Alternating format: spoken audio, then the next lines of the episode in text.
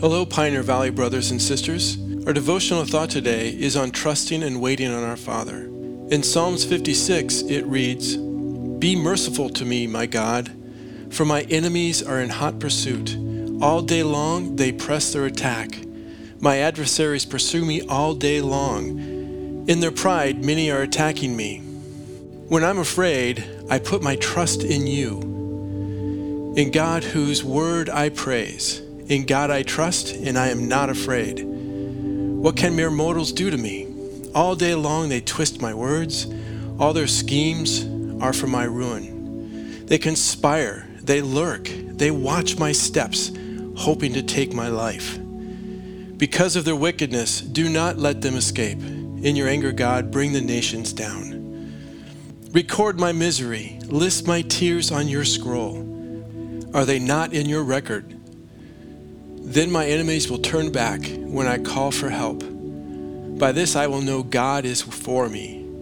In God, whose word I praise, in the Lord, whose word I praise.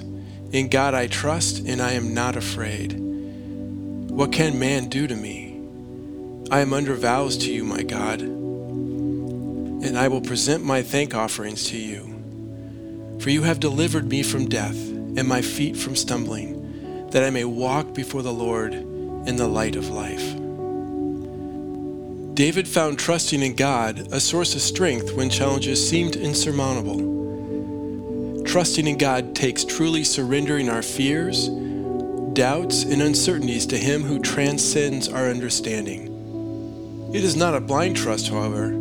It is a conscious choice, even in the face of adversity, to trust there is a purpose unfolding a plan that goes beyond the limitations of our current perception. Trusting in God doesn't mean immunity from difficulties, but it provides a spiritual perspective in immediate hardships.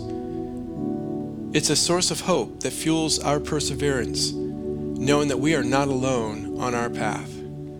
In our fast paced world, where instant gratification often takes precedence, waiting for the path to be made straight takes courage.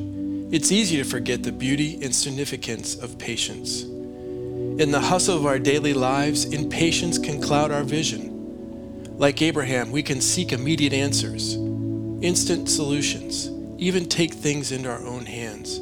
Yet, waiting on God encourages us to embrace the unknown with grace and simply walk humbly with our Father. Life, with all of its uncertainties and challenges, often demands we exercise patience. It calls for the strength to trust that there is a plan beyond our understanding, a path forward that unfolds in its own time. Trusting and waiting on the Lord doesn't imply a passive stance, but rather an active surrender to His goodness. It's about finding peace in the midst of chaos, strength in moments of weakness, and hope when the path seems uncertain.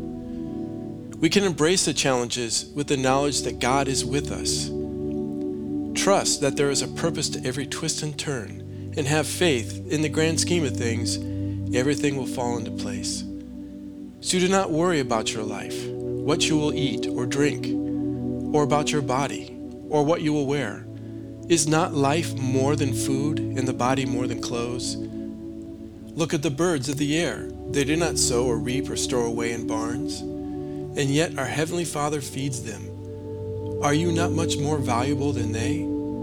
Yes, you are. So cherish this trusting and waiting on the Lord, knowing that as we navigate the complexities of life, there is a wisdom beyond our own, guiding us on this remarkable life to the full.